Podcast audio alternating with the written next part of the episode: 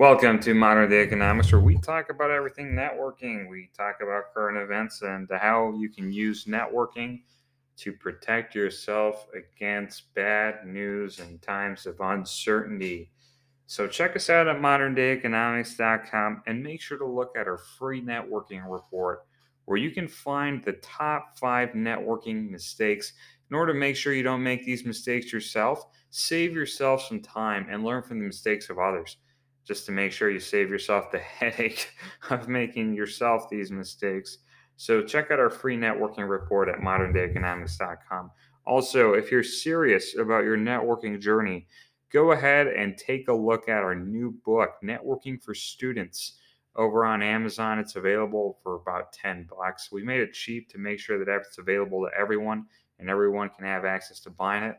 So go check it out networking for students available on Amazon. So today we're going to talk about inflation and inflation overseas as well. I know on this podcast we've been talking a lot about how it was concerning what was going to happen in the winter in Europe. And we're now in the beginning of January, so let's address this what's going on. And it seems like one thing that has actually been helping out Europe to mitigate these, this issue is actually warm weather.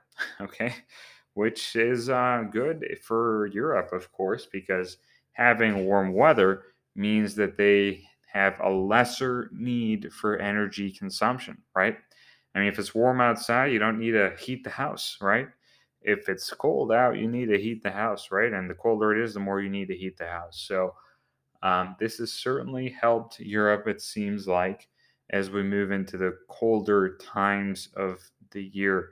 So this is a, huge, huge, huge positive um, because it was it was certainly a concern with natural gas prices soaring. A lot of people in Europe were very concerned if they were going to be able to heat their homes.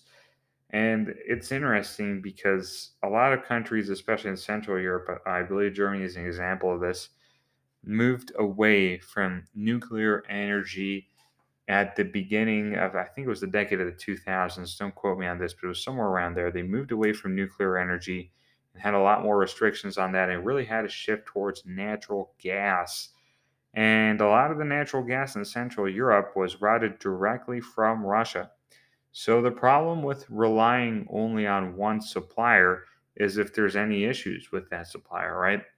Like we saw, for example, with all the issues with uh, the Russia Ukraine war um, of course, if you um, get all your natural gas from um, a country and that country is at war with a country that you align yourself with, well, that may have a effect over the supply of natural gas that you have. And if you don't necessarily have nuclear energy anymore, well, that could be um, a negative effect for you 100%. So, other countries in, in southern Europe get their natural gas from other areas like uh, Algeria that are not necessarily as affected by the this specific conflict.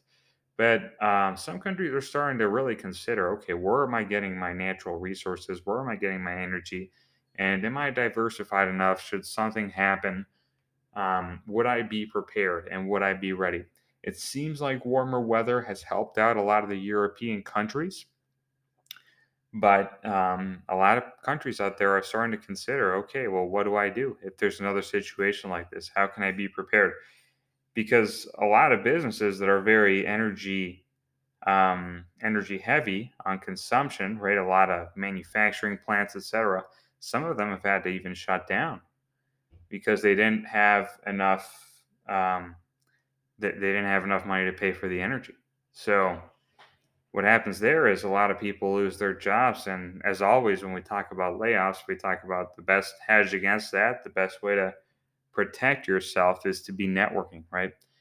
So, of course, this is something that affects Europe more. I know we have some listeners over in Europe. So, if you're over in Europe and you're listening to this, uh, make sure that you're networking.